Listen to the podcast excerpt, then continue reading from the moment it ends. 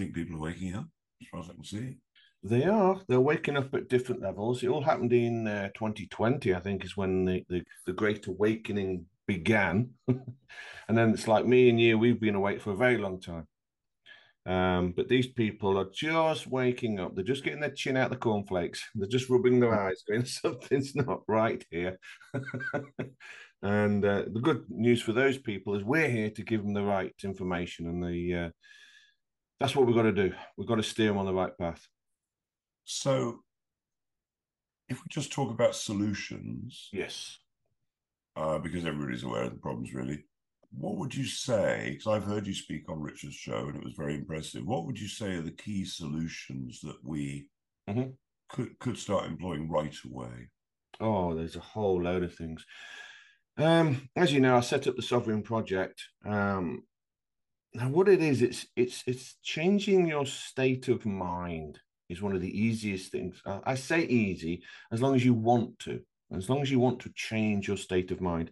Because most people are brainwashed, okay? They are slaves and they act like slaves.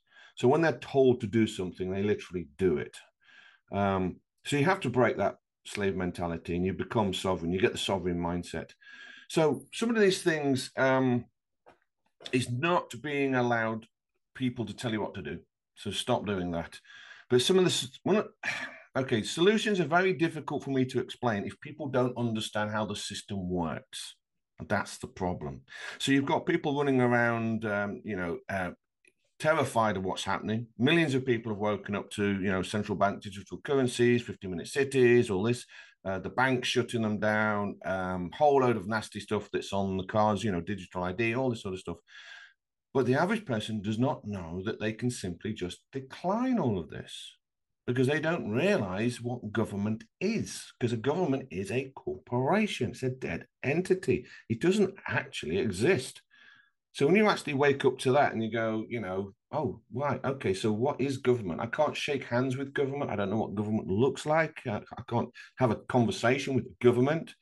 It's a legal fiction, which means it exists on paper only. It's a corporation. And, and because it's a dead entity, it has no rights.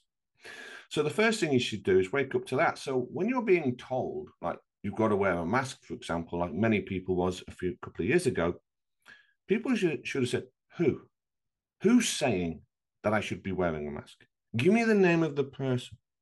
And then that person has got to provide evidence of a contract where I've given them author, uh, authority to tell me to wear a mask. And if they can't do that, then they have no authority over me. And I haven't agreed to it in a contract. So the Sovereign Project teaches people how contracts work, um, how to protect your signature, how affidavits work, how the court process works, all this sort of stuff. So I have to try and wake people up, which is very difficult. So in 2020, a lot of people woke up to what was happening. Okay, so they realize something is very wrong. They're having their freedoms, liberties, and all the rest of it taken away, and they're realizing that money's uh, money's becoming tight and inflation's getting you know getting quite serious. So they realize something is very very wrong. But I have to educate people on how the system works first before they can understand the um, solutions. Okay, and perhaps if we've got time, we can get into some of these solutions. It's like money. I mean, a lot of people are talking about this cashless thing. That's fine, but this is quite easy to deal with because Okay, one of the ways that the average person is hoodwinked is through language. Okay, so the average person they go to school, unfortunately, state school. So you're not taught anything about language. You don't know the meaning behind any of these words.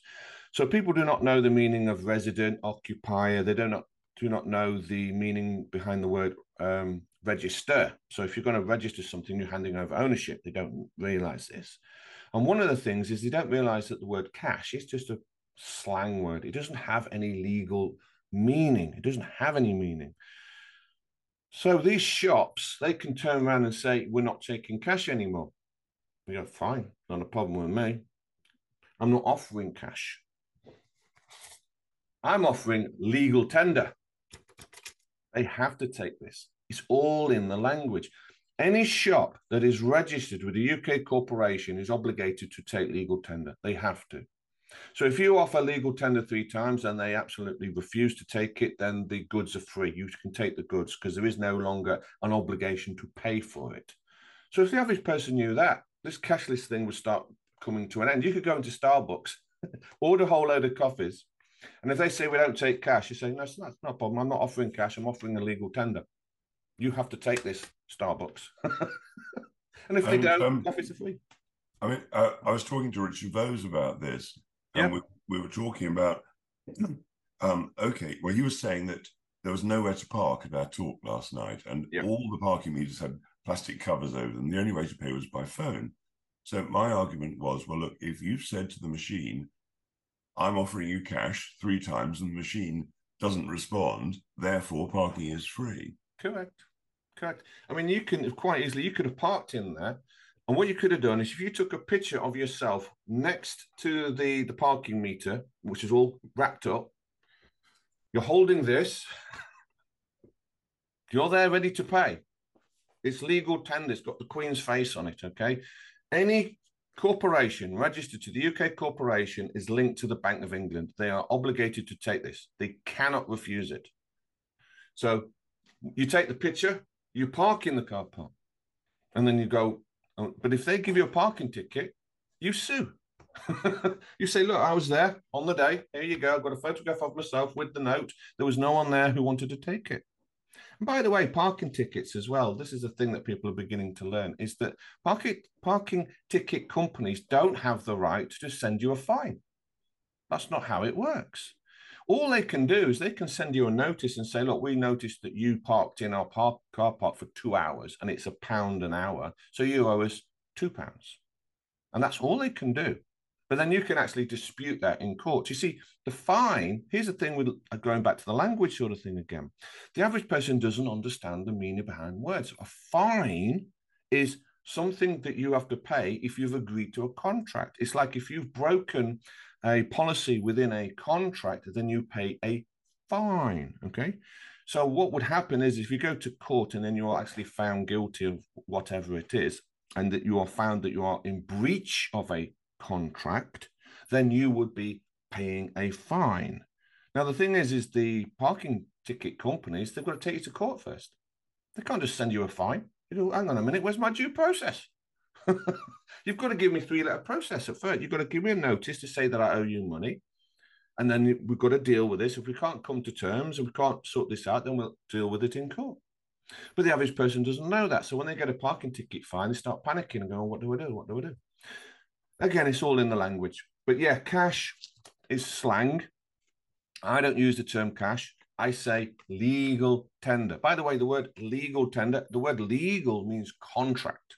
Okay, legal contract. So whenever you hear the word legal or illegal, it is always referring to a contract. So legal tender, and the word tender means that you will tend to the debt in the future.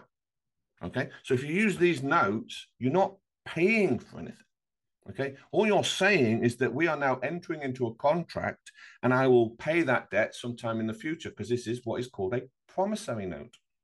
It says on it, promise to pay the bearer the sum of, even though the writing is so small, you can't even see it because it's that small. Because what's happening is, is so many people are now waking up to this fiat currency promissory note stuff that people are beginning to question it. And the people who print these, which is the Bank of England, are beginning to worry so they shrink the letters down. But yeah, cashless is easy. 15 minute cities is easy. Um, just about everything that people are worried about right now is very easy to deal with if the average person will stand their ground and become sovereign and deal with it. Use their own paperwork. This is what I've been doing for years. Now, there's something else we're going to tell some of your uh, viewers is do not use forms. Don't fill out forms, okay? Because if you're filling out forms, you're using someone else's paperwork and you're entering into their jurisdiction. You've basically contracted with them. This is why the government and sort of corporations love forms because they'll send you a form, you'll fill it out, you'll send it back. You've contracted, regardless of what that form's about. Also, people should stop using phone calls and texts and emails um, to try and deal with issues. Stop doing that. Get into the written Okay, so start writing notices, use your computer, print it out. You can make your own templates on your computer, and then start serving notice. It's like the 15 minute cities. it's so easy when you know how it works. So let me explain how the 15 minute cities work. Now, just before you do that, can yeah, we sure. go back to parking tickets for a moment? So, okay. somebody gives you a parking ticket. What is the simplest way to make it go away? Yes, we actually have a remedy for parking tickets on the Sovereign Wiki. Okay, so this is something we've started. It's quite new. Um, so I have a website called the sovereign sovereignproject.live, and on there there's a link to the Sovereign Wiki. Now, the Sovereign Wiki is going to be free to use. Anyone can use it. They can put information on there, and it's free for anyone to use it. It's like a Wikipedia, but it's a sovereign version.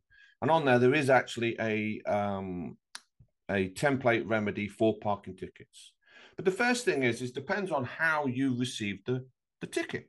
Did it come through the post? Was it stuck on your car? That sort of stuff. So you take a look at the documentation. You should do this with anything. So when you receive any documentation, whether it be through the post or whatever, saying that you must pay a bill or you must pay a fine or whatever it is, people need to learn how to check what is wrong with it. Now, one of the first things people should notice is it's not signed. So you, people, if you get something through the post saying demand for money, but it hasn't been signed, then that document is toilet paper. It has no lawful or legal standing. Because it's not signed, you don't know who sent it. If you don't know who sent it, how can you ascertain obligation that you should even respond to it? How can I ascertain obligation that I should even be paying them? So that's the very first thing you do. You say, well, it hasn't been signed. Okay. It says legal team. Doesn't mean anything to me. So one of the things you can do, you can do a notice of unable to respond. So you can send a notice of un- unable to respond and say something like, um, I cannot even respond to this mail that I've received because it's not signed. I don't recognize the addressee. Um, there's not enough evidence for even me to put something together to even understand what's going on. Um, so hereby, I'm sending it back. So you send it back with a notice of unable to respond plus your fee. Everything is commerce. Everything is commerce. The courts are commerce. The banks are commerce. The um, police officers commerce. It's all commerce.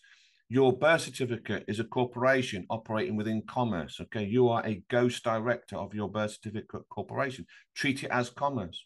So if you have to respond to any of these parking tickets straight off, charge them. You charge them administration costs. So it's five hundred pound. If I've got to reply to a letter that hasn't even I haven't requested, someone else has sent it to me. They haven't filled it out correctly. I'm going to send it back with my fee schedule and say, right, it's going to cost you 500 quid. So one of the ways to get rid of parking tickets, they'll probably send you a parking ticket for 65 quid, 95 quid, or whatever it is. Well, because they're sending you um, templated, automated nonsense that you can't deal with, and you have to keep returning it back to them, you keep charging them 500 pound, 500 pound, 500 pound. Eventually, your bill will exceed theirs. So I've done this in the past, and then by the time it gets up to like 1500 pound, that they owe me and they're coming after me for 75 they come back and say okay we've dropped it. We've, we've retracted the ticket. But market tickets are a little bit more complicated than that but i have just given you a basic overview. If you want if you want to know more there is a remedy on the sovereign wiki. So help yourself to that. And uh, would i be right that um, uh, in legalese the word must means may correct absolutely correct. It's all legalese nonsense. It's um, must just means may.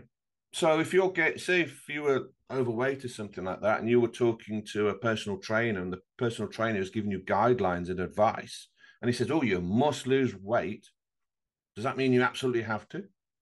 no. okay, thanks for your advice, and st- keep eating the jammy donuts, whatever it is.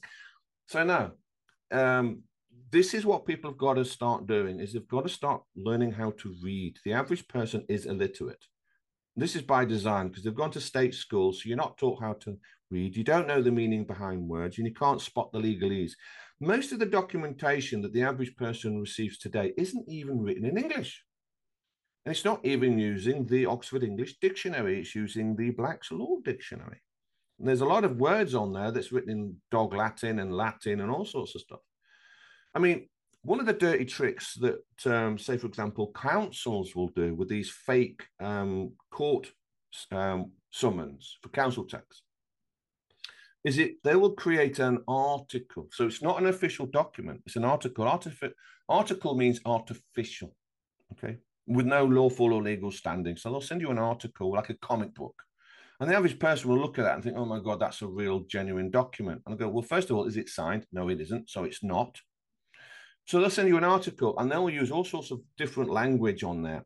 Now, one of them, you might, it'll say, in, it normally says something like summoned to court but it'd be written in all caps. Now, if I'm using English to try and read that, then that does not say summoned to court because it's an acronym. Because if I see something written in English and it all caps are used, that's an acronym. Okay, meaning that every letter refers to a word. Okay, so ASAP, that's an acronym, which means as soon as possible. So if they send you a document and it says summoned to court and it's written in all caps, it does not say summoned to court. So you've got to send it back and say, look, I can't read this. Can you please tell me what the S means and the U means and the M means? you can send documents back and you can ask them, can you please can you please tell me what language you're using and what dictionary you're using before I can even deal with this? And by the way, I'm just charging you 500 quid. So every time you do a reply, charge five hundred pound.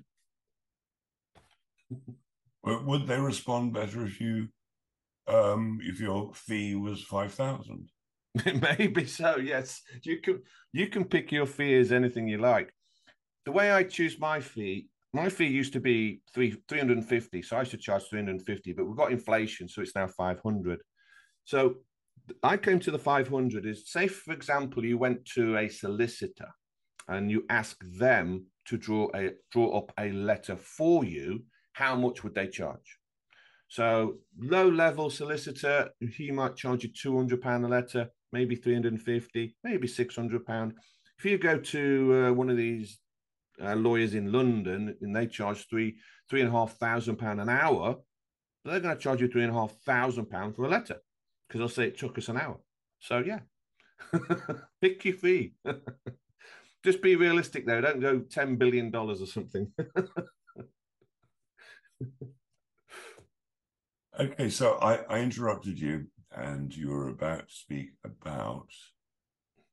Oh, the fifteen-minute cities. Yes. Right. Okay. Now, here's the thing. 15 minute cities and this really applies to everything but every people need to remember three things let's try and make it simple for now one is informed consent, one is obligation, and one is authority.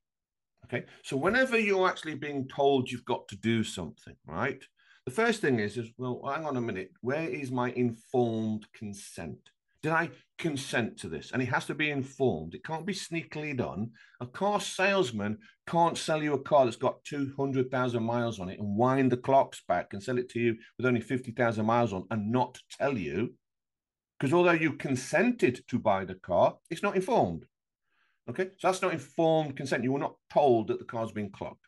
So informed consent is number one. So where is your informed consent? Where did you even agree to these 15 minutes cities? Okay, remember the government and the UK, they are corporations. Parliament is a corporation, the same as McDonald's. People have got to get this into their heads, right? Government has no authority at all. We'll get into authority in a minute. Next thing people should question is obligation. Am I obligated? Am I obligated to do 15 minute cities? And the only way to be obligated is if I agreed in a contract. There has to be a contract somewhere. I have to, you know, the uh, the prime minister who runs this corporation called the UK should come to me and says, like, I'd like to restrict your travel to 15 minutes from where you live. Here's the contract, and you go, oh yeah, okay, fair enough. I'll sign that. And then he signs it. Now it applies to me. Now I'm obligated. I've signed the contract. And then the third thing is authority. Where are they getting the authority from?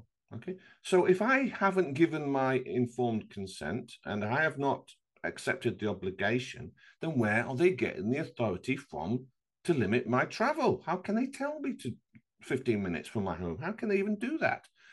Well, here's another thing about the brainwashing. People think government has authority. It doesn't. People have been brainwashed into say the authorities. I hear it all the time. If you hear anyone using that language, they're brainwashed.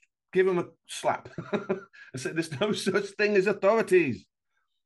Now, there's only one authority, and that is yours. That's where it comes from. You are the sovereign. You are the author of your authority. That's where the word comes from authority, author. Okay. It has to come from me. So if someone is trying to apply authority upon you, you say, Where are you getting this from? Because I don't remember giving it to you. For someone to have authority over me, I have to give it to them. And this is usually done through a contract. So if I go and work for somebody, okay, I will allow them to have authority over me within the limitations of that contract. Simple as. So the boss can tell me what to do within the limitations of the contract between nine till five, Monday to Friday, whatever. Now, this is the thing about the mandate stuff. When everyone's saying I'm being mandated to take a take a injection, and you go, "Well, did you sign a contract for that?" You know, if you're working as a plumber and you you agree to fix toilets, where's in where's the clause in the contract saying that your boss has the right to mandate you to have a medical procedure? Where, where does it say it? It doesn't. This is when I realized people, oh my God, they don't understand contract law. So going back to the 15 minute cities. Now, here's the thing the people who run the corporation called Government UK, they have a problem. Okay. They know they can't force you. They know that they can't limit your travel in any way, shape, or form. They can't do it. Okay. They physically can't do it as you, the living, breathing man or woman, the sovereign individual. They cannot do this because it violates your rights. Okay. And it would be unlawful. It would be a criminal act. So they have to trick you. And they do that through registration. Okay. So the way it works is the easiest way for them is through your car. So what you've done is with your car, you have registered it. Okay. You have what is called a license plate on that. License means asking permission. You're using something owned by someone else under license. So you don't own your car because you've given it away. You've given it to the DVLA. The DVLA is a corporation. Okay. It's now become uh, government property. They own it. Okay. In quotes. There's no informed consent here. So it's still a scam. So don't panic, everyone. But this is how they do it. You registered it. Basically, the car is placed into trust. I'll keep it simple. And you've now become the registered keeper. Okay. So you're the registered keeper. All you have left is the right to use government property. Okay. Because it's now under license. And because it's government property now, you need a driver's license. this is where driver's license comes from. If you owned your car outright, you would not need a driver's license, period. Now, what else have you done? Because you've registered your car with DVLA, which is a corporation, you've accepted all their policies, which is the Highway Code. The Highway Code is just a book of policies that belong to a corporation, a bit like McDonald's. If you go and work for McDonald's, they'll have a book of policy that you have to follow. You've got to wear a uniform, you've got to do this, that, the other. That's the policies of McDonald's. So you've accepted the policies of the DVLA. That now means that all the speed limits that you see, which are state speed limits, apply to you because you're driving government property, which is registered to the DVLA. Now you've done this and you're you are now restricted. So this is how ULEZ works. So ULEZ only applies to government property being driven around with license plates on. Okay. Well, they they can send you fines now because you've accepted the contract. Okay. So that's what you've done. It's, again, there's no informed consent. You were not told about this. This is why the contract is null and void. But because of the congestion charge, because of the ULEZ, all they can do now, they can very easily do 15 minute cities. They just slide it in with all the other policies of that corporation called the DVLA. And because there's cameras everywhere, they'll just click and they'll notice that, oh, that government property that you're driving is now 20 minutes away from your home. Here's a fine. No different than ULEZ. No different than congestion charge. No different than the speed cameras. It's the same. That's how they're doing it. So they trick you. Now, there is a solution. And again, this is mindset stuff. People have got to wake up and realize there is no law saying you have to register your car. You don't. you can take it back. You can use you can use the service of the DVLA if you wish, or if you don't want to, you can send notice of termination and take your car back and say, Thank you very much. I no longer wish to register my car with DVLA. I would like my property back. And please send me back the manufacturer statement of origin and the certificate of conformity. Thank you very much. And by the way, I will give you 30 days to remove all my details from your database. And if you don't, I will sue you. you take your car back. As soon as you take your car back, you own it. You've got allodial title now.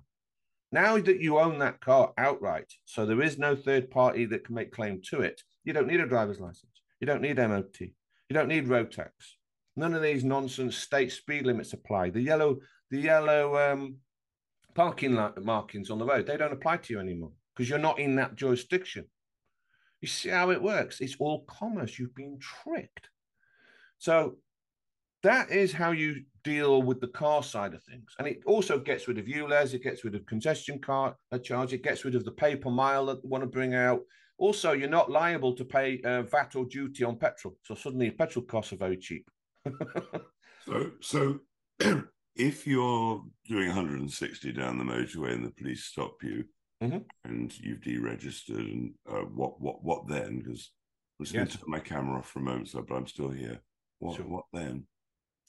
Well, what has happened is that the the, the police have act have acted uh, unlawfully, okay, because they had no right to pull you over in the first place.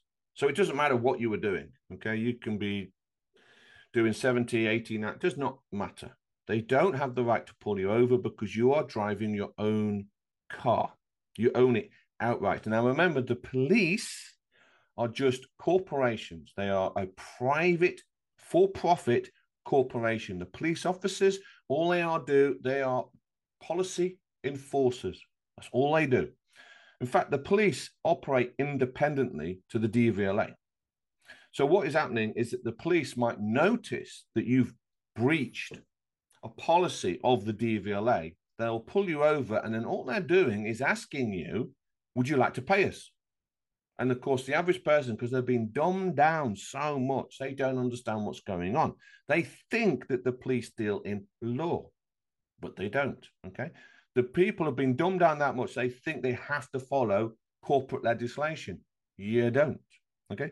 And of course, people have been brainwashed to fear the police and do as you're told when dealing with the police, which you don't. There is no obligation to deal with the police at all because they're a private corporation, just like McDonald's. So yes, um, you can then sue because what they've done is they've violated your right to travel. So this is going back to the 15 minute city thing again. So with the 15 minute cities, everyone has the right to travel. Okay. So you can travel from A to B and you no one has the right to stop you. Now, if the police do stop you, they're violating your right to travel, and then you can obviously sue them for violating your rights hopefully that's answered your question. so, um, do you drive your car unlicensed? Not yet, but I am working on it. Now, one of the things with um, deregistering your car, okay. Now, first of all, I am not telling anyone to do this. I would not suggest anyone. In fact, I don't tell anyone what to do. I just tell people how it works. Okay. The thing with deregistering your car, is at this point in this decade, the system is showing its cracks. It's beginning to break down. People are beginning to question it. In fact, that happened in 2020 because people were waking up to what what they thought was law. They didn't like law that was coming from the government, and they start looking for common law. So a lot of people started to question what was coming out of government back then. They started to question what law was. Okay, so the problem is, is these police now, the police on the streets are so dumbed down. They they do not know what they're actually literally doing. They're just being told to do stuff. Okay, they don't know what the law is. They don't know what corporate policy is in in any way, shape, or form. And we've seen the YouTube videos. We've seen the police literally acting criminally. Okay, they are not following due process. They're not answering questions.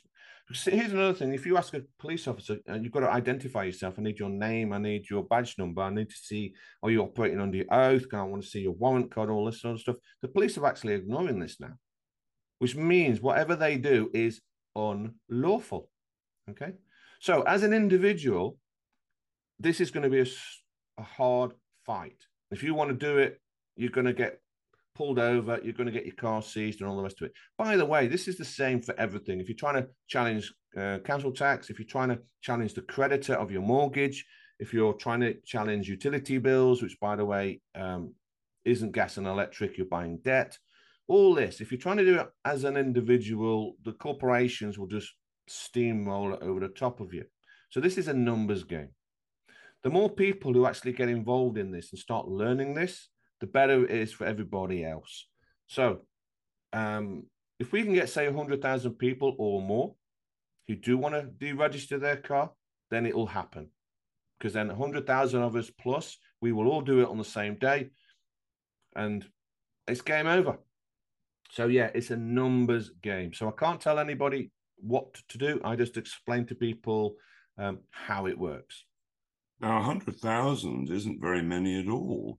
No. I mean, uh, two friends of mine started the vaccine control group, and they got three. They've got three hundred fifty thousand people. Just them yeah. start putting groups together. Surely there are going to be of each group of let's say hundred thousand. There might be five thousand who want to do it. That wouldn't take long to get to hundred thousand. I don't think. I I haven't realised it. Would, I haven't thought that it might be such a low number really that would be effective. Yeah. But that I mean, that's doable. I would say. Yeah, I think it is hundred thousand. I mean, the way I would do it, um, I'm talking with a lot of people, by the way, because the Sovereign Project now we've got very good network. I know a lot of good people. Um, so we're all discussing this behind the scenes. Um, so the way that I would do this is obviously the hundred thousand people who wanted to do it would need to be awake. They would need to be sovereign. Okay, they must have the sovereign mindset. So they also need to know why they are doing it. So they have to understand that, yes, the government's a corporation, they have the right to terminate from the government, all this sort of stuff. I can't take anyone on who just wants to go along for the ride. So we need people who are awake and have learnt this stuff. They know how the system works. They're good with their paperwork. Okay. So if, say, 100,000 plus people want to do this, every individual would have a following. They'd have social media, they'd have friends and family that's going along with it. So you've got 100,000 people who want to do this. You might have each of those individuals having another 50 people following them. That's where the big numbers comes from. So what you would do is you'd make it all nice and public. You would put it across all sorts of social media. You'll get a like a world buzz on this. The people who wanted to do it would become would probably um, would we probably offer like a, a subscription, like a yearly subscription, say hundred pound a year, and I'm hoping that that would be enough to um, hire the the professionals that I need. So I'd have to put together my own legal team. I do know people who um, are solicitors, barristers, that sort of stuff, or know of them that might be able to help. So the idea is, if everyone did this, you would send in your paperwork, terminate, do all this correctly. You send your logbook back, you send your number plates back. You would fit your new number plate, which would be a notice to say that this is now a private car. And you'd also put underneath there the cost if you were pulled over, which would be that 250,000. So it would be a notice to a police officer. So if a policeman pulled over a private car, the, the, the damages is 250,000. Okay. Then that person would know what to say. They'd have the book, the script, they'd have a pre-written notice ready to go.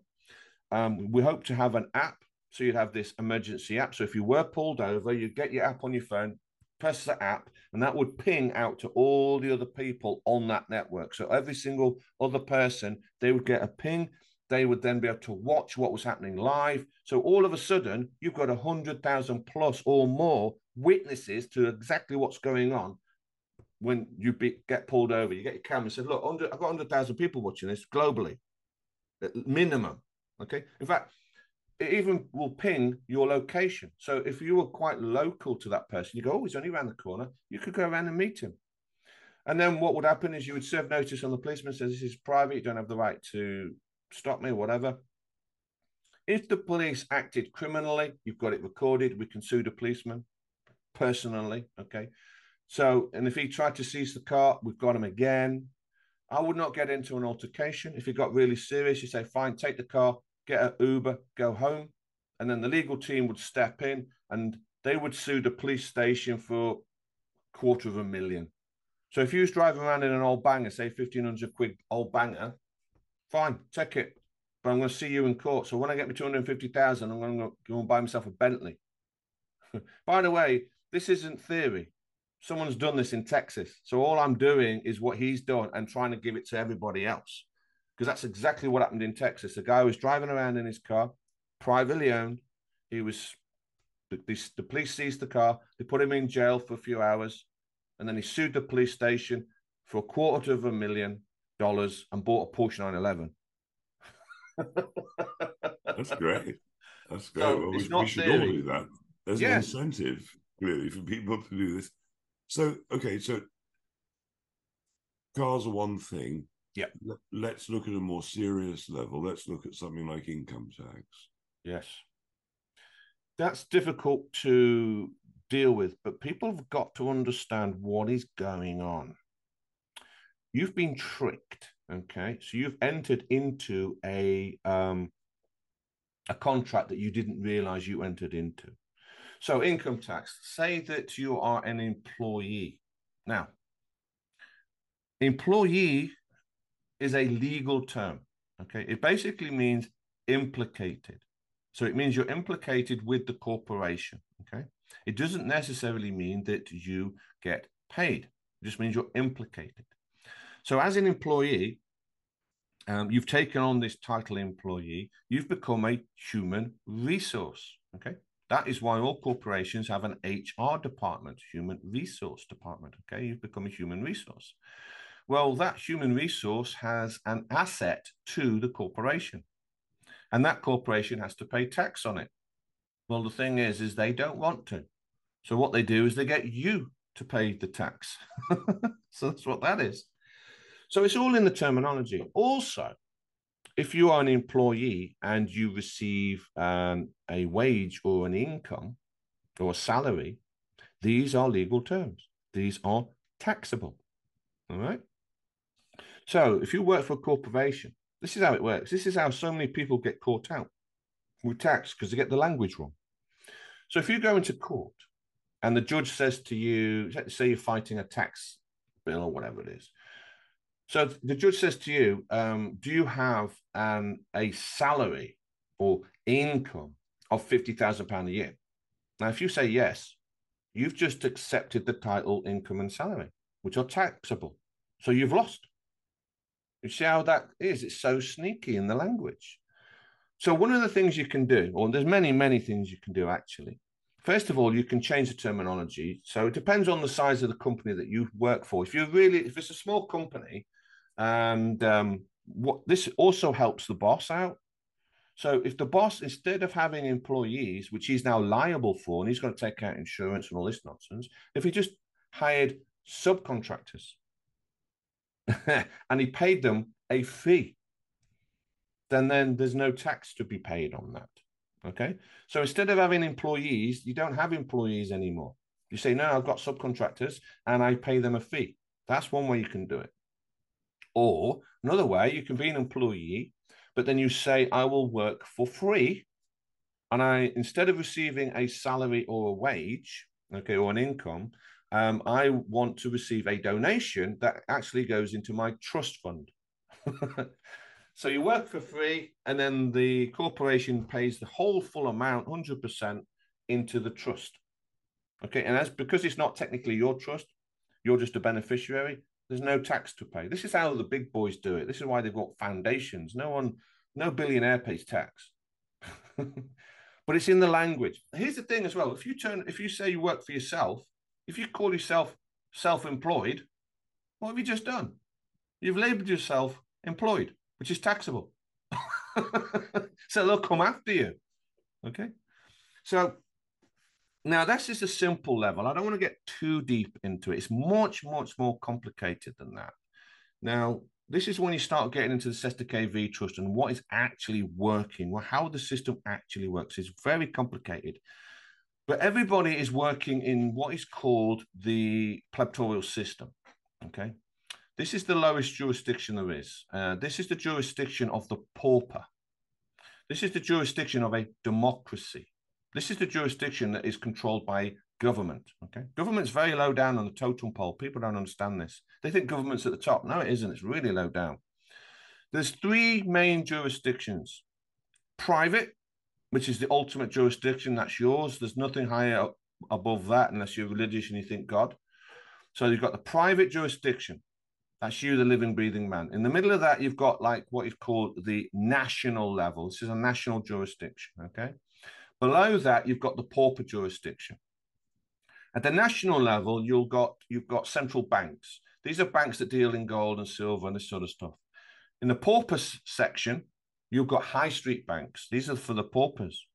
So the paupers do not use money. They're not allowed to use money. They use these notes of debt. This is fiat currency. Okay. These are credit notes, IOUs. Okay. There's no value here at all. It's not backed by anything. This is what high street banks use. This is what the paupers use. Now, the way it works is that when you're born, a lot of people are waking up to this. When you're born, they create um, what is called a birth certificate, which is a corporation. It is a debtor. It's a debtor corporation, and it's placed uh, at this pauper level, the lower level. Okay, and you're not allowed to use money. You have to use credits. Now I'm going to get a little bit complicated here, so stay with me, everybody, if you're watching this. There's two forms of credit. One that is created at the national level. Okay. This is done through your signature, the living, breathing, if you like. Okay. This is done through your certificate of live birth, which is one form. And on the other side would be your birth certificate. All right. So you've got two basically corporations. I'll make it simple. One that works at the national level, okay, that creates the credit.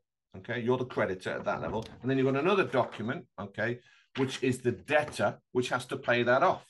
Okay, that's your birth certificate. That's the one you've got. Okay, that's your cap's name. Okay, that one is the pauper. That one is bankrupt. That one operates in the plebiscitarian system. It operates in the jurisdiction of a democracy. It operates underneath a government. You have to abide by acts and statutes now. This one, this is the debtor. Okay. But what the government does is they use this one, this is the certificate of live birth, your name, your signature to create the credit. Okay. And they use it through, they do it through a trust, which is a foreign situs trust operating at the national level. So the way this works, you go into a um, mortgage company, okay, and you want to buy, you want to borrow some money and you want to buy a house. So you, you go in there and they'll give you a document to sign. It'll be a mortgage contract. But what it basically is, is like a very large promissory note or very large uh, contract that allows the mortgage company access to your your um, national foreign situs trust, the trust that creates the credit. Okay, that's the, the, the middle jurisdiction. Okay.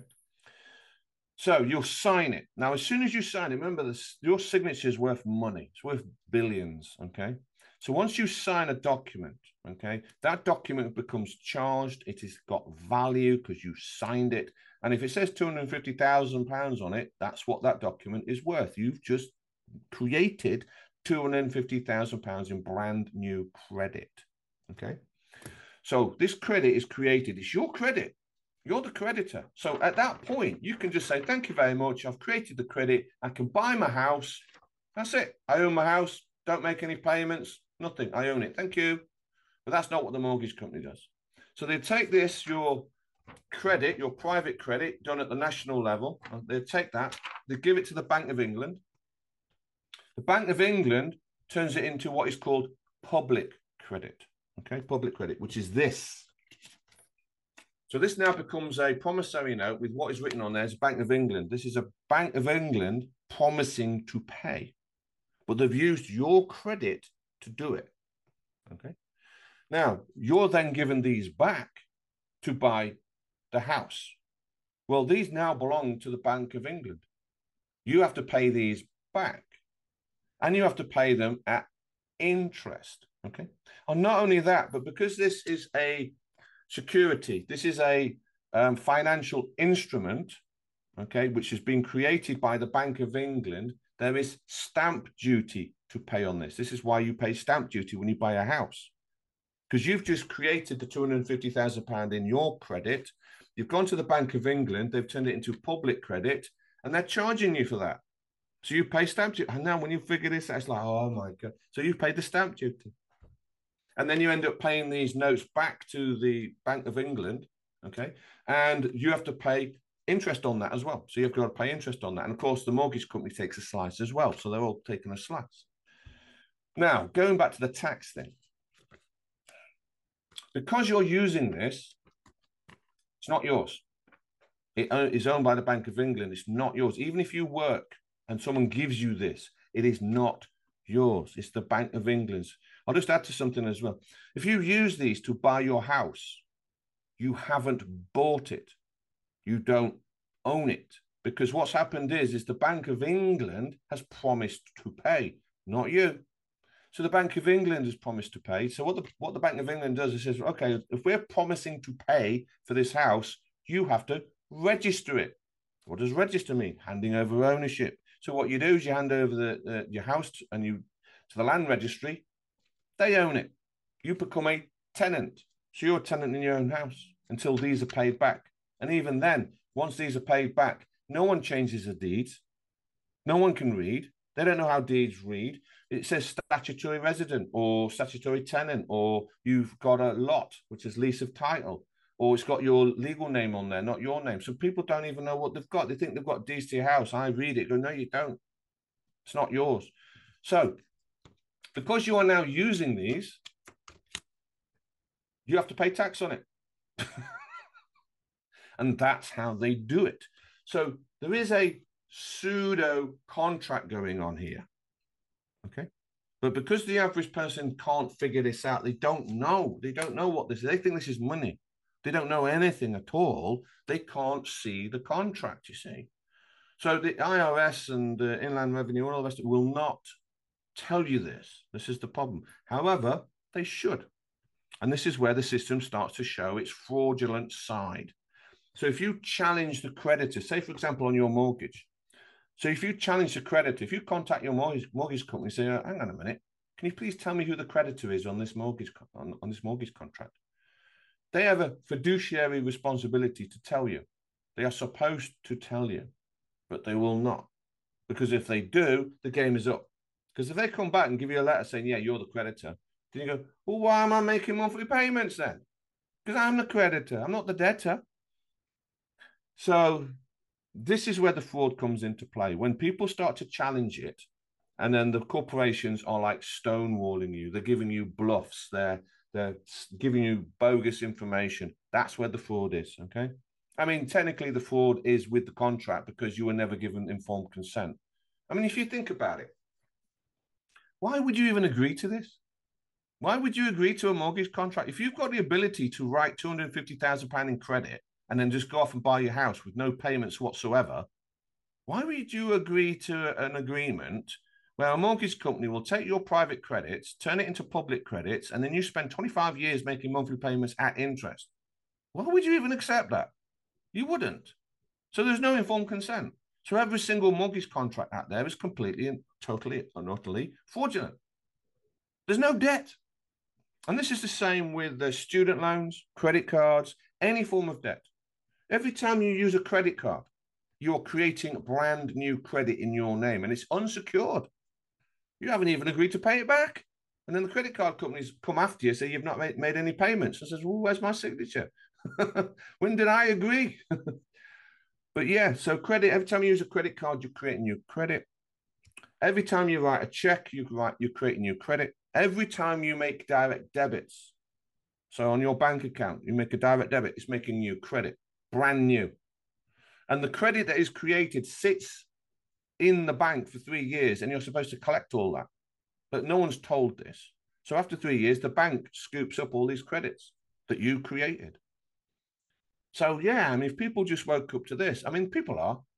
The word's out now. You know, it's not just me talking about this. Um, listen to Beba Backus. Um, there's a whole load of other people speaking out now. It's all to do with the birth certificate. It's, you have become a bonded slave. So your signature is used to create at least a hundred million dollars in credit. and you're living on scraps. And then you're forced to work until you're 65. And then you're forced to earn these and pay them back. And you're being taxed at 85% on these. The average person doesn't know that. They think, oh, I'm only being taxed at 40% with my income tax. No, you pay two lots of national insurance, don't you? So, you know, the, the your boss has to pay something like 12%, and then you pay another 11. So add that together. And then when you do get your uh, your salary, what about your council tax? What about the road tax? You know, what about the duty on fuel? I mean, the thing with fuel, Libya pays 2p for a litre of petrol. In this country, we're paying what, £1.50? I mean, come on, people, you've got to wake up. At what point do you wake up? So I know a lot of people say, oh, the Great Awakening is happening. I'm still waiting. there are people waking up, but I, they're not on the streets yet. So, yes, if you do use these, you have to pay tax on it. And of course, now you understand where the stamp duty comes from because you're converting your private credit into public credit. There's a stamp on these, but you pay the bank for doing it. If you want to, if you want to earn, um, own your house outright, you would buy it with gold, because at that point, or silver, gold or silver, because you are then literally paying. That's the only way you can pay for something is through gold and silver, because there's no third party risk. It's not a contract. You own it outright. Okay, you've got allodial title.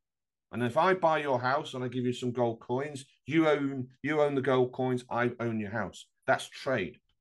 No third, there's no third party involved. That's the only way you can own your house. But don't panic, everyone. The system is null and void because you were not informed. So you can take your house back. and there is a way of doing that. Quite easy, really.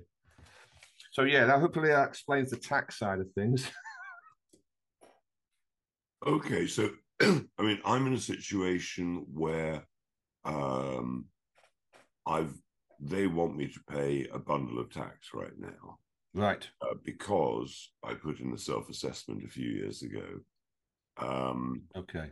Is there any way out of that, or do I do I have to actually deal with that and now step out of the system? Well, there's two ways you can do the tax thing. Um, you can accept for value. That's quite okay. This is what's happening. Let me try and explain what's going on. Because you are operating in the uh, system, the um, pauper system, the pauper jurisdiction, remember the lowest of the low jurisdiction, the democracy controlled by government, because you're operating in that, um, there is no money. We're using credit and debt. It's almost like um, two sides of the of a ledger. Um, so they mark off credits, and on the other side is debts, and it's supposed to tally up. Okay. Now, what the the I'm going to go simple. So, what the tax corporation is doing, because remember the tax it's a corporation, the tax man, if you like, inland, you know, IRS, all they are corporations, just like McDonald's. That's all they are. They've got no authority. Okay. But what they're doing is they're literally asking you, can we dip into your trust fund for this tax that you owe because you're actually using these? So the average person thinks you're supposed to be paying with these. You're not. All you're supposed to be doing is say to the uh, taxman, yes, help yourself, dip into my trust fund and take your tax and help yourself to my credit. That's what's going on. But they use very complicated language and documents that the average person can't read. So it's not spelled out correctly. Um, but you can, there is ways to do it. I'm still working on the a perfected version. There's people out there doing similar systems. I'm looking at it and I think there's bits missing on this. Okay. So that's one way of doing it. You say, yes, you can send a letter back. Um, you can stipulate, you can quote your um, see, really technically, you need the account number for your foreign situs trust, which that's almost impossible to find. I'm still working on that. But if you can find the, the account number for your foreign situs trust that was set up when you were born, then you would actually say to the taxman, yes, help yourself to the credits. That's the account you need. Have at it. Okay. But it's not, it's a lot more, more complicated than that. So that's one way you could do it. Another way is you can actually write your own promissory note. Because remember, we do not use money in the plebiscite system. We do not use money in the pauper system. There is no money. It's all promissory notes. Now, here's the thing: is you have the right to create your own promissory notes. This is a promissory note from Bank of England. Well, you have the same right. You can write one of these as well. Uh, so you... uh, there, there, was a farmer a while ago who was so cross uh, that he wrote his promissory note on a cow and sent it in. yes, I probably wouldn't suggest using the cow, but you can do it. so, are, are you using promissory notes? Well, what we've got at the minute is we are trying to perfect the promissory note. I, I do have a promissory note um, procedure on my computer that I've got. I've looked at lots of them online and I've been dealing with people, and this is the basic process, if you like. They're not bad, they should work. Um, some are being rejected, some are being accepted. Now, the thing with promissory notes, and except for value as well, by the way, and in fact, anything, okay, all the documentation that we are doing, even notices, um, and affidavits, even. What's happening? You can get your per, your paperwork absolutely perfect, but then the people within the system are still not processing it. They're not taking it, which they have to, but they're not. This is where the criminal, fraudulent uh, behavior is coming from. Okay. So, yes, you can do a promissory note. Will it work? 50 50. Um, I, I, mean, I can give you an example. Is that um, I got rid of a, a bus line ticket, uh, bus lane ticket. It just took me one notice and it was gone. Um, someone else, I gave some someone else had a, a, ticket as well in the same area from the same agency. I gave them my template. Says try that. They tried it. They got a completely different result, and they had to pay the ticket.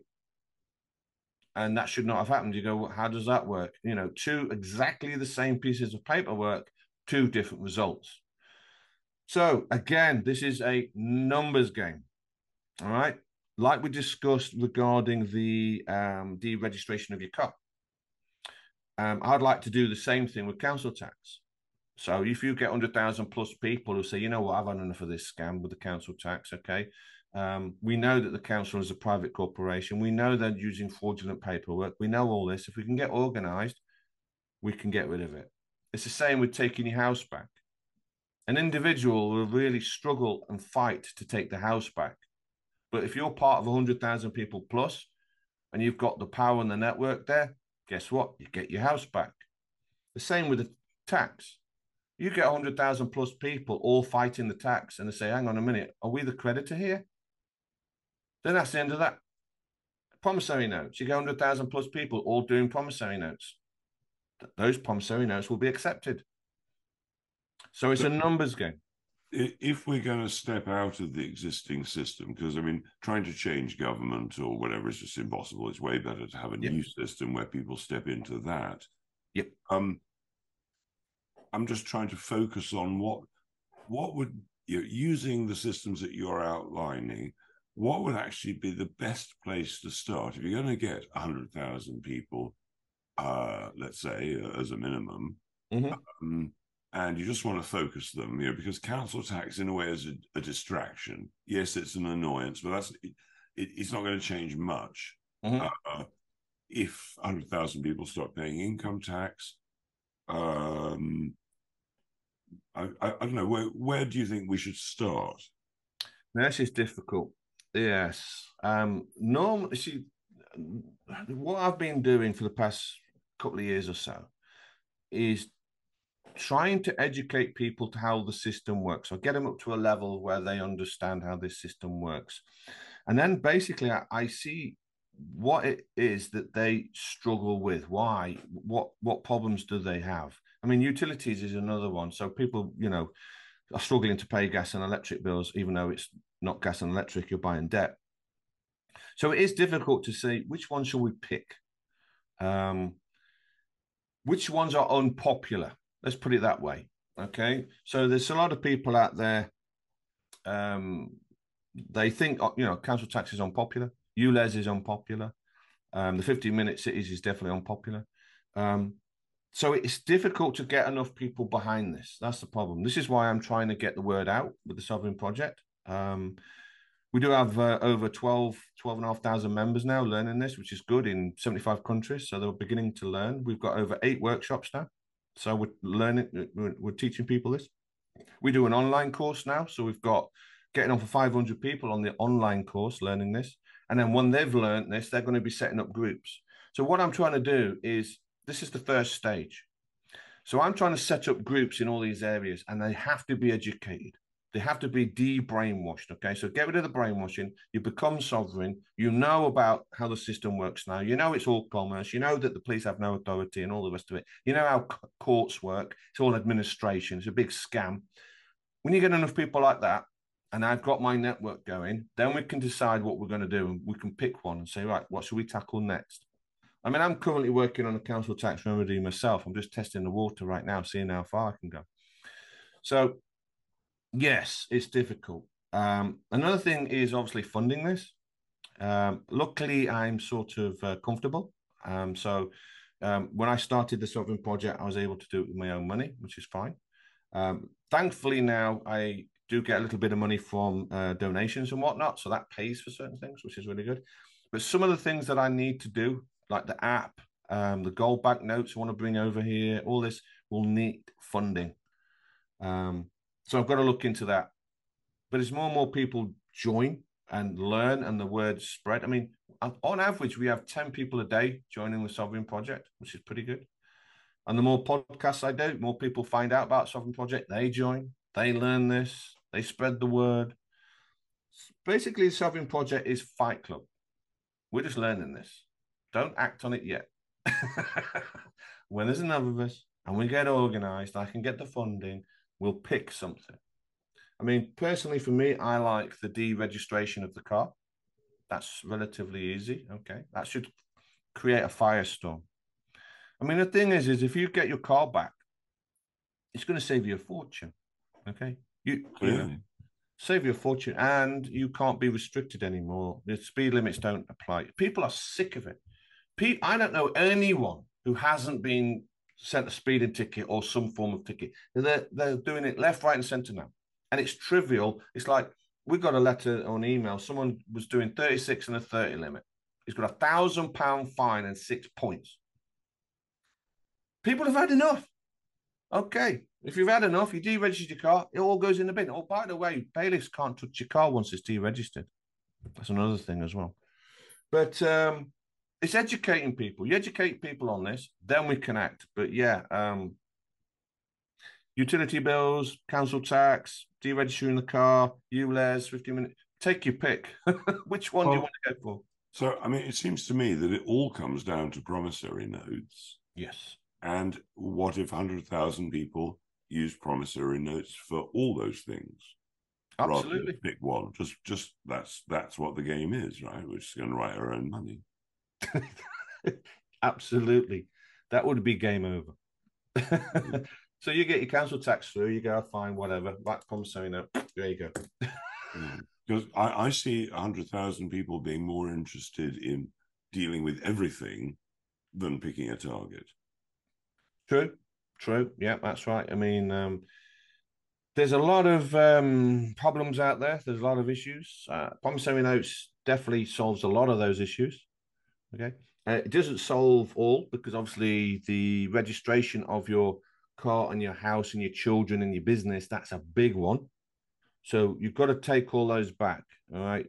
I mean, the deregistration of your kids is, should be priority for a lot of people. Get your kids back. Don't put them in school.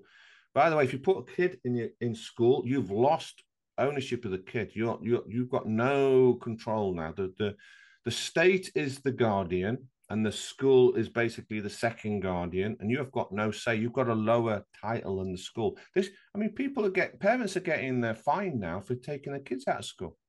People should wake up and go well if it's my kid how, how can i get fined? Well wake up. It's not. You registered it. You gave it away. It's state property now. But again don't want to scare people. It's still a scam. It's not legitimate. Yes, your kids are yours. It's just the legal system pulls you in. But yeah, um, promissory notes would really be good. Um, I do have a promissory note uh, remedy on my computer I'm working on. I keep going back to it every now and again. In fact, I've got give you an idea of just how busy I am. I've got somewhere between 150 and 200 projects I'm currently working on. And if I was going to do it all, it's 50 years worth of work. So I've got to pick some, not do others. really? You know, yeah, it's well, so. So, what is the number one top priority for you? If if, oh. if you could only do one, because you might as well concentrate on that. Yes, deregistration I think would be the absolute key, because I want I, I I own my own house. Well, I thought I did, but now I find out I haven't. I don't. I want it back. So um, I want my car back as well. So I want that back. Um, I mean, bill side of it, you know, I'm comfortable, so I can cope with my bills. It's not a well, my bills. Sorry, yeah. Well, not my bills, but not very sovereign. yes, exactly. you know, um, so I can cope with that. But um, I mean, okay, within the sovereign project, there's a, I've got at least twenty plus people helping me now. I've got a real good team. Um, I've got some good people that I know. I've got some specialists. Um, we're all sort of working on different areas at the minute, and we're trying to pull it all together and try and create a package. But it is a lot of work. So, um, I, I, let me just speak about funding for a second, because sure. Um, you, I'm sure you've heard this idea. It's been put forward as a way to create a people's bank, which mm. is that people uh, pledge that in the event that there was a run on the bank or something went wrong, that they would undertake in that emergency uh, to give a thousand pounds to the bank, or a hundred pounds to the bank, or ten thousand pounds to the bank. So you essentially have way more backing than any of the other banks have, as there are all these individuals. So you could start a million pound bank, a ten million pound bank, just on pledges alone. And I wonder whether that could be used in conjunction with what you're talking about. That's possible. That's possible. I mean, I do have some friends of mine that are in the crypto stroke banking world, if you like, and we're chatting about certain solutions. I mean, one of the problems is, as you probably heard, is that you know Nigel Farage getting uh, his bank account removed. Oh, this is great because it's put it in front of the public. Oh, it has, yeah. Everyone's talking about it because if it can happen to him, it can happen to anyone. So, um, and what's happening as well is a lot of people are receiving emails where the banks are now saying that we can restrict what goes in and what goes out of your bank. And people go, what the hell's going on? So that's another thing I'm working on. I want to try and create the a banking solution. So if we can say, all right, I'm not using the high street banks anymore. I'm not going to use them anymore. I've got my own bank. So again, it's early days. I'm talking with some people. I'm trying to put some pieces together. I mean, a lot of my work is networking you know, I'm trying to pull people, people the, right people who are, are professional and uh, they they're good at their specialists, you know, they're specialists, their speciality, and then pull these people together to create the remedies. Uh, one man can't do it all, and that's the problem. But yeah, I want to create a, a banking solution, um, which I would suggest would probably operate within some sort of crypto system and gold and silver. Okay. Um, if anyone, uh, I don't know if you've heard of the Goldback notes. They they are really good. I've I've chatted to the CEO that um, well, I had someone else do it for me. It was like a friend of mine. Chatted to the CEO, and he is interested in getting the notes over here in this country. These are notes made out of real gold. Okay, so now technically, this is a note because it's a um, it's an instrument. It's a um, a, a, uh, financial instrument. That's why it's called a note. Okay, um, if it was made out of gold, then technically it's not a note, it's just gold, but it looks like a note. Okay, so it just has the appearance, but it's made out of physical gold. Um, you can get into them for very cheap. So um, it is, I think the the the cheapest note is something like three dollars and forty cents, something like that, and you can get into them. Real gold. Got um, you can't um, you can't uh, make counterfeits.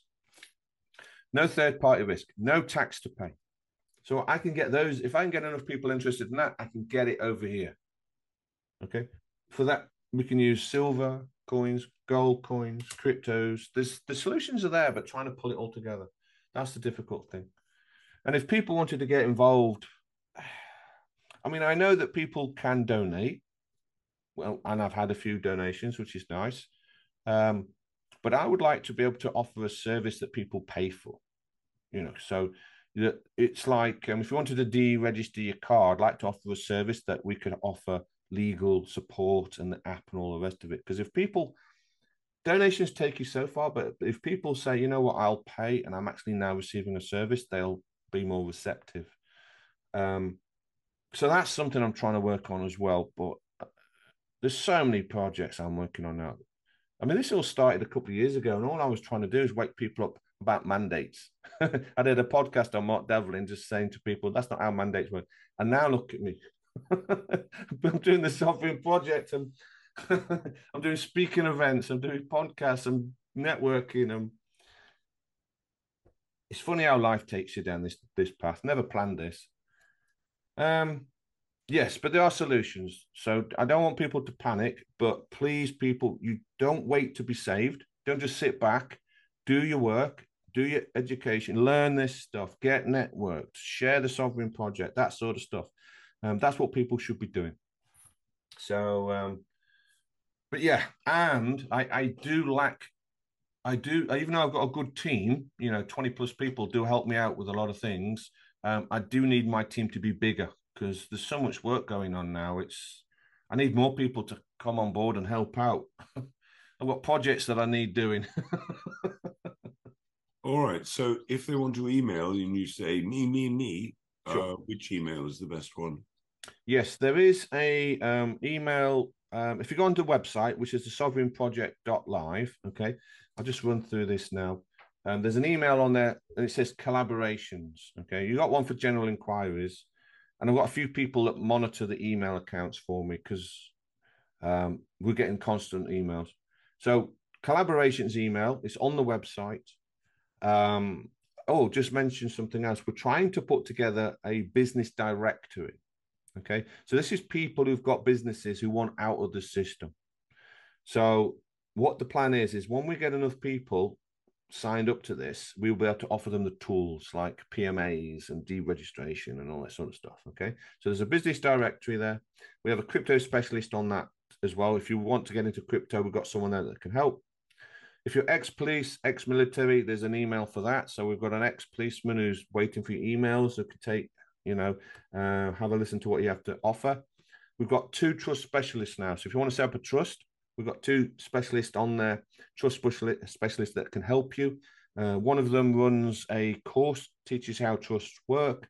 We've got workshops, we've got chess clubs, and we've got all the emails on there. So if you want to find a local workshop to you, there's a page. It shows you where the workshops are, and then you can email those people and set up a meeting with them, go down to their workshop, and you know that sort of stuff. So there's a lot going on. We have loads of social media: Facebook, Telegram, Instagram, Gab, MeWe, Odysee, and I think we're on Discord as well.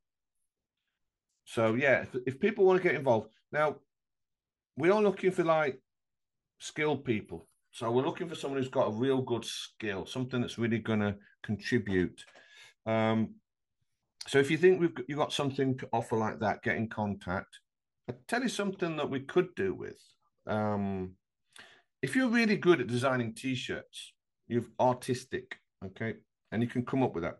We could we could use someone to come on board because I do have another project I'm working on called um, Operation Shepherd and that's going to i need some marketing people involved on that.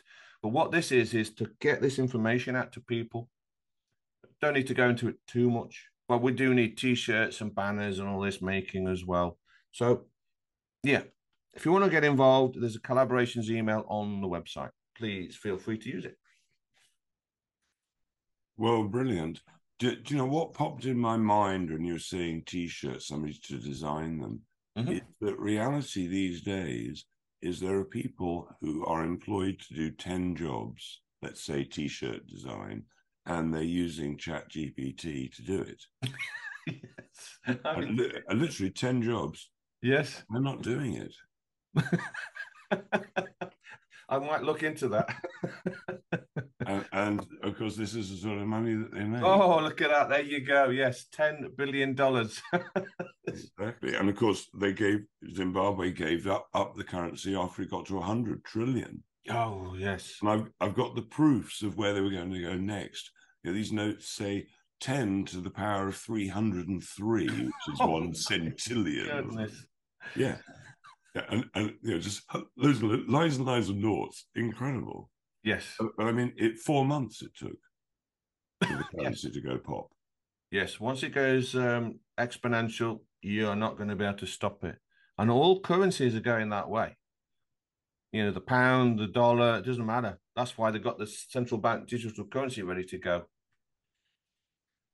But yeah, people have got to start waking up fast. Um, but don't panic, everybody. There is a way out. As long as you wake up, you become sovereign, and you know it's all corporate. well, fantastic, Pete. Thank you so much. Um, I've learned loads, and I'm sure everybody's learned loads. So, uh, good on you for doing this work. You know, thank you very much. Thank you very much. Yeah. All right. Well, I look forward to an update as yes. knowledge progress. No problem at all. Yes, um, we'll we'll chat again, and um, yeah, no problem at all. Cool. So I'll cut it off there. Lovely. Bloody brilliant, mate. Thank you very much. so uh, yeah. Right, now, um, if you've got any health issues, feel free to ask me. Okay. Or family or whatever. Okay. I mean, what we can do um, is we are doing the business directory so if you've got a website or something like that that yeah, you want yeah. to promote. Well, yes, absolutely. I've got two yeah. two websites. One of them is clivedecarle.com, which sells supplements. Then there's secrethealthclub.com. Um, have, have we signed you up to that? Um, not sure. Okay, not sure. I will. Yeah. Let's make a note. I'll sign you up to it. Basically, when I first got attacked by the government, which was 2014, they okay. take down all my videos on YouTube and so on. Uh, I thought, well, fuck this. I'm going to start a club. Yeah. And so, which I did. So all the information they want you to know is there. And I was going to say to you, um, is your organization behind a club? They just pay one pound to create a contract, and now you've stepped outside uh, their system. You're not in yes. their society anymore you, you know the club is its own society. Thank you very much. Absolutely correct. Yes. So it um, might it might prevent them taking you down. We've got our website hosted in Iceland. If they try oh. to take down that uh, that website, they have to have a court case in in Iceland. Wow. Oh, that's good to know. uh, so yeah, that's good information. Yeah, um, got... uh, you know, the the big problem is they can still close the bank account. That's right. And that right. one, I'm not sure what way round.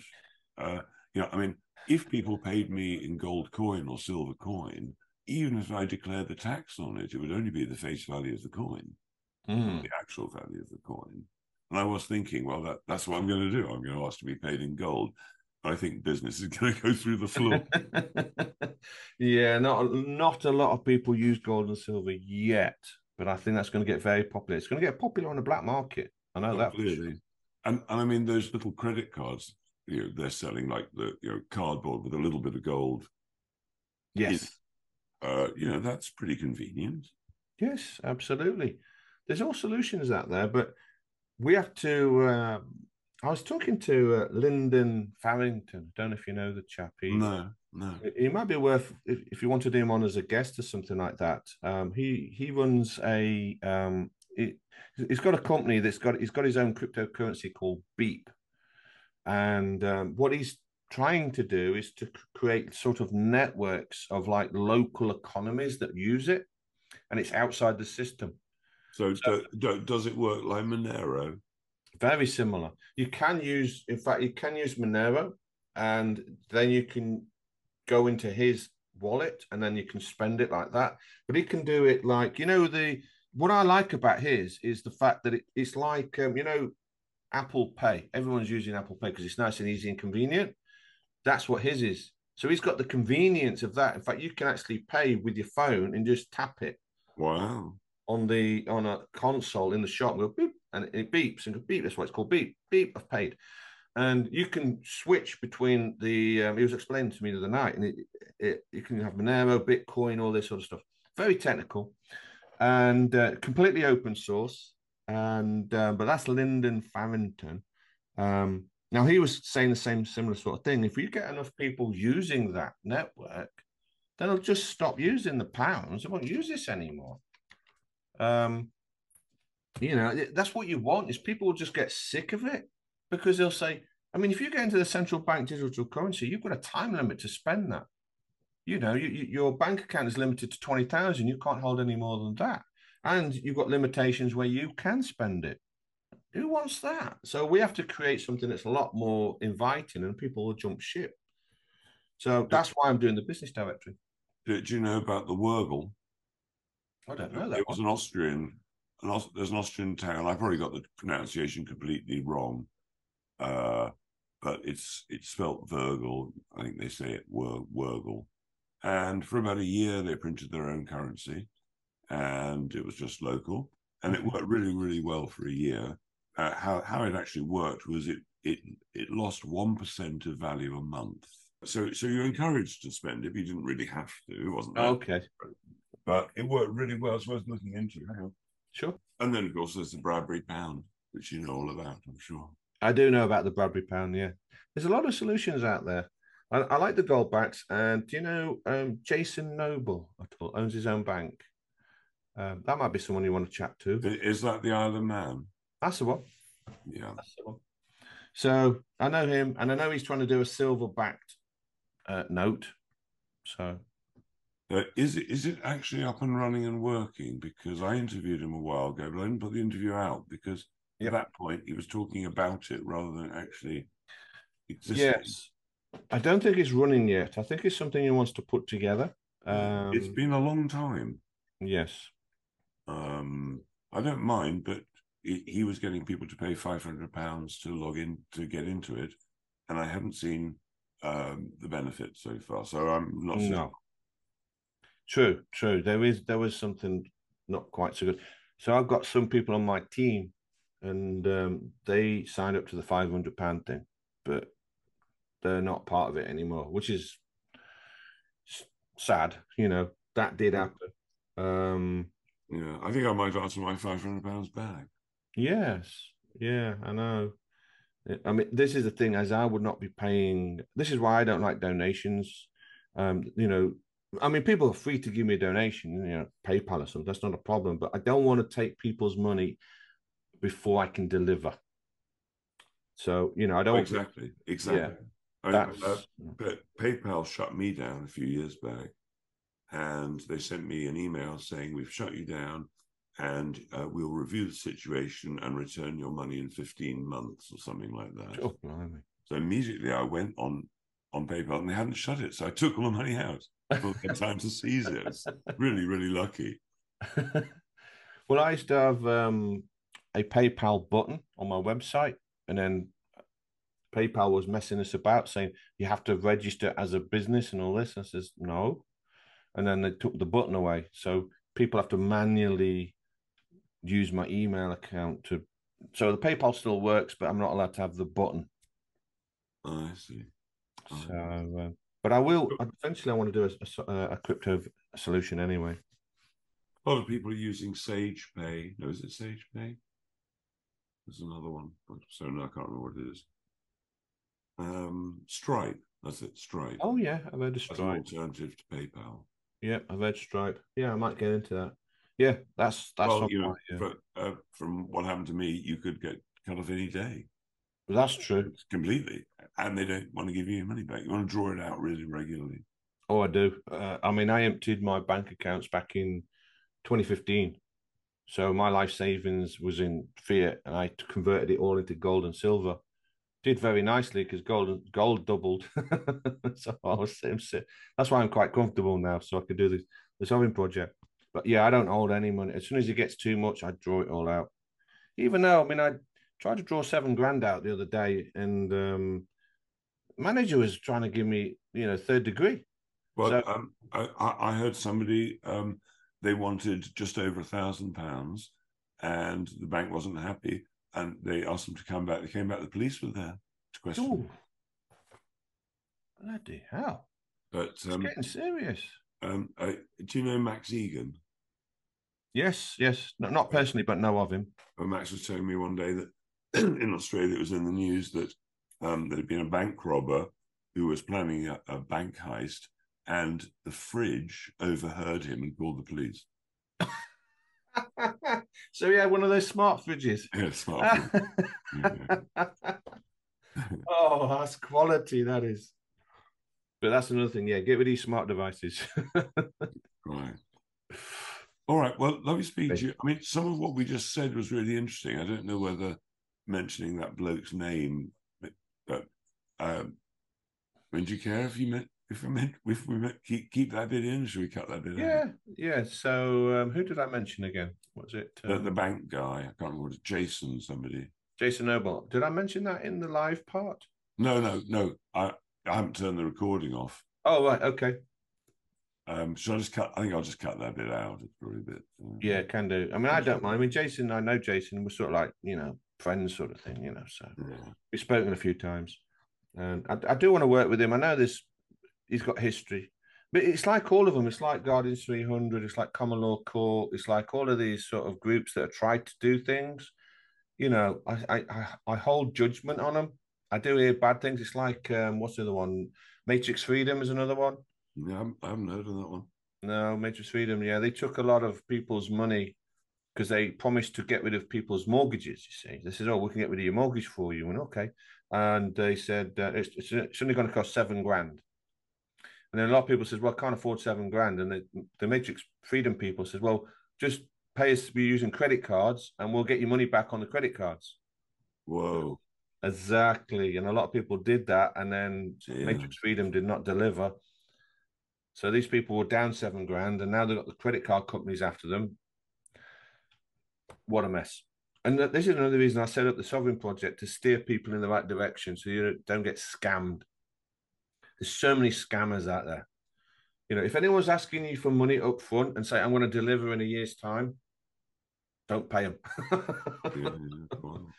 so this is why I don't sell anything unless I can deliver. I'd sell my book, got the uh, the sovereign manual now, only because people are asking for it. So we made the book.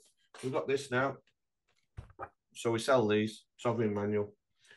But yeah, and I don't take. I've, I've been offered four hundred pound an hour to give people advice, and I've turned that down because I says, look, if I give you advice and it goes wrong, you're going to blame me. So I can't do it. This is why I what I when I talk, I just say, look, I don't tell anybody what to do. I just explain how it works. That's all I do. So um, yeah, I had a bit of a falling out with the White Rabbit Trust as well over that one. So I don't know if you know uh, Simon Goldberg. Simon, yeah.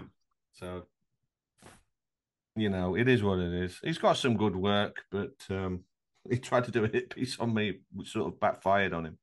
But oh, whatever. Oh well. well, people will be people, and the the big organizations obviously get infiltrated. They do. They do. It's difficult, you know. People's egos get in the way, and a lot of people are doing it for the money. And uh, oh well, only There's time. A lot of undercover out there. There is. There is. Uh, do what I can. Well, fantastic, and you're doing brilliantly. Thank you very much, Pete. And as I say, if you need any health advice ever, just let me know. Oh, excellent. No worries at all. And we'll have to start promoting your website for you as well.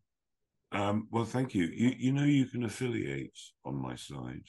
Oh, okay, we could probably so, do that. Yeah, so you get 15% of sales and ongoing. Oh, okay. Maybe we can set up an affiliation page. Well, I mean, uh, probably the person who's done best is a guy called Crow. Come across Crow? Crow, that rings a bell. It, Crow 777. Ah, 777. Yes. No, and I don't know him personally, but know of him. So the first time I was on his show, which is quite big, we suddenly sold 20,000 quid's worth of products. And he wow. got 50, he got 15%. Oh, he did all right. On one day. What happened was that he got trigger finger and his sister just had an operation for her trigger finger. And so I told him to take, I sent him in advance vitamin C and magnesium. Mm. I told him to take those right then. One hour later, live on air, boom, and we sell 20,000 quid worth of magnesium. Magnesium's great. I take it all the time.